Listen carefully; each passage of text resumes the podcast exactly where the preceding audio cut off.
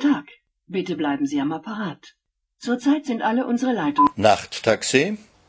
Als erstes darf ich Ihnen berichten, dass es das Hörbuch Hurentaxi jetzt nicht nur als CD gibt. Es wird jetzt auch bei iTunes, Audible und Musicload als Download angeboten. Die Preise reichen von 4,95 Euro bei iTunes bis 14,95 Euro bei Musicload. Dort wird die Datei allerdings ganz ohne Kopierschutz angeboten, also mit der uneingeschränkten Möglichkeit zum Brennen und Kopieren. Die Links gibt es natürlich auf der Podcast-Homepage. Diese Podcast-Folge enthält eine kleine Beigabe, ein Gedicht in Form einer Bildschirmpräsentation. Die Datei ist federleicht und man kann sie per E-Mail an liebe Menschen verschicken. Die Datei öffnet sich in PowerPoint, sie lässt sich aber auch mit der Gratis-Software OpenOffice Impress abspielen. Sie wird nicht automatisch mit dieser Podcast-Folge mitgeschickt, der Link ist im Feedtext oder auf der Podcast-Homepage zu sehen.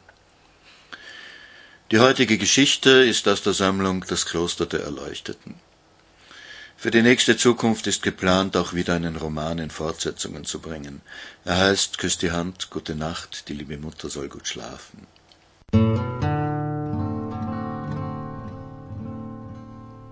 Nachttaxi ist der Literaturpodcast von Martin Auer. In dieser Folge hören Sie die Kurzgeschichte Die Epidemie.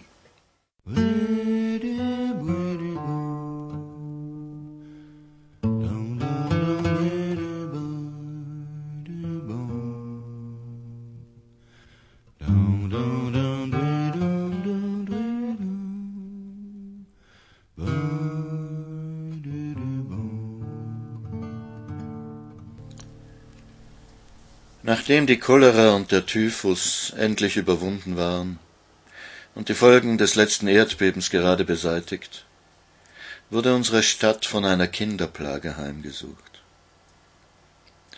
Keiner wusste so recht, woher sie kamen. Krauchen sie aus den Kanälen oder spien die Wälder sie aus? Binnen weniger Tage war die Stadt von Horden herrenloser Kinder überschwemmt. Kinder aller Alter waren es. Rotznasen, die Zigarettenstummel rauchten, Kleinchen, die kaum ihre ersten Wörter lallten. Die Größeren schleppten Babys auf dem Rücken oder führten kleinere an der Hand. Manche kamen in Zügen von einem Dutzend oder mehr eins am Rockzipfel des anderen sich festhaltend. Sie überschwemmten die Straßen und Plätze der Stadt, hockten in Torwegen und unter Vordächern, krochen in den Parks auf dem Rasen herum, belagerten die öffentlichen Brunnen und ebenso die Toilettenanlagen. Obwohl sie kaum schrien, erfüllte ihre bloße Masse die Straßen mit einem ständigen Gesumm und Gebrause.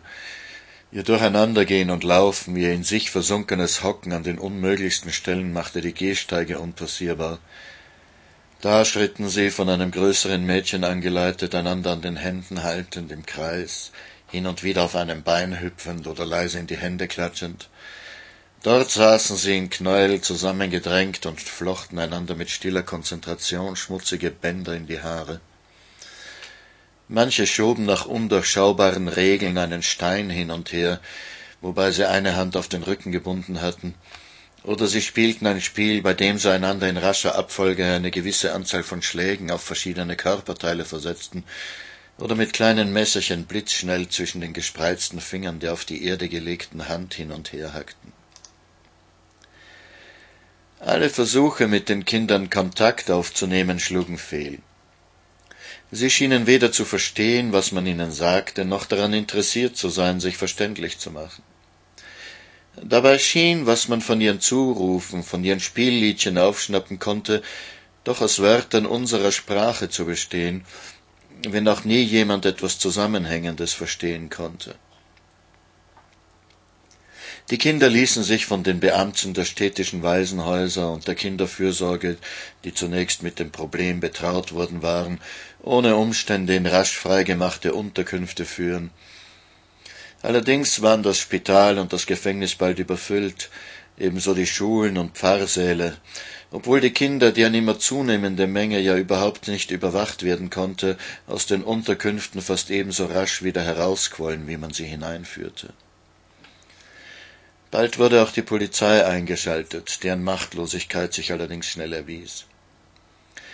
In den rasch gebildeten Krisenstab wurden auch die Feuerwehr und das örtliche Armeekommando mit einbezogen.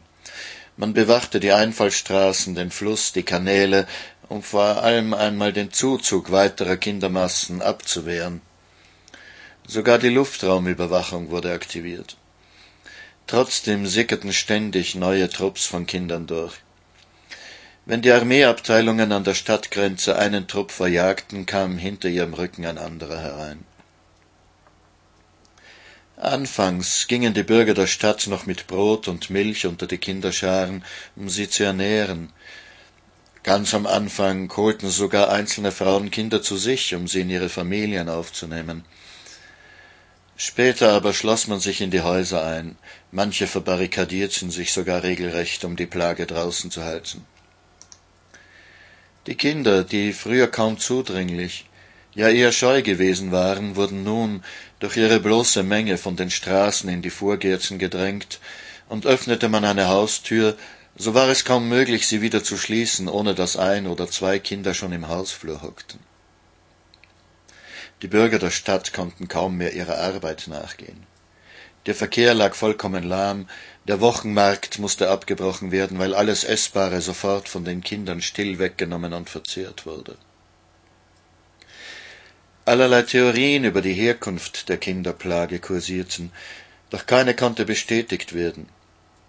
Es war nicht herauszufinden, ob sie vor einer Naturkatastrophe, einem Krieg oder einem Bürgerkrieg geflohen waren, ob sie von ihren Eltern ausgesetzt oder von einer feindlichen Macht geschickt worden waren, um die Stadt für eine Eroberung reif zu machen, oder ob sie eine durch Mutation entstandene neue Rasse waren, die sich im kindlichen Zustand vermehrte. Nach zwei bis drei Wochen war der Spuk verschwunden, ebenso unerklärlich wie er begonnen hatte. Nur mehr vereinzelt wurden in Kanalrohren, unter Brücken oder in öffentlichen Toilettenanlagen noch Reste der Kinderschar gefunden. Bald war die Stadt von ihnen völlig gesäubert. Erst nach einiger Zeit machte sich eine wachsende Unsicherheit unter den Bürgern bemerkbar. Niemand von uns konnte mit Überzeugung sagen, ob die Kinder, die in unseren Häusern zurückgeblieben waren, unsere eigenen waren oder nicht.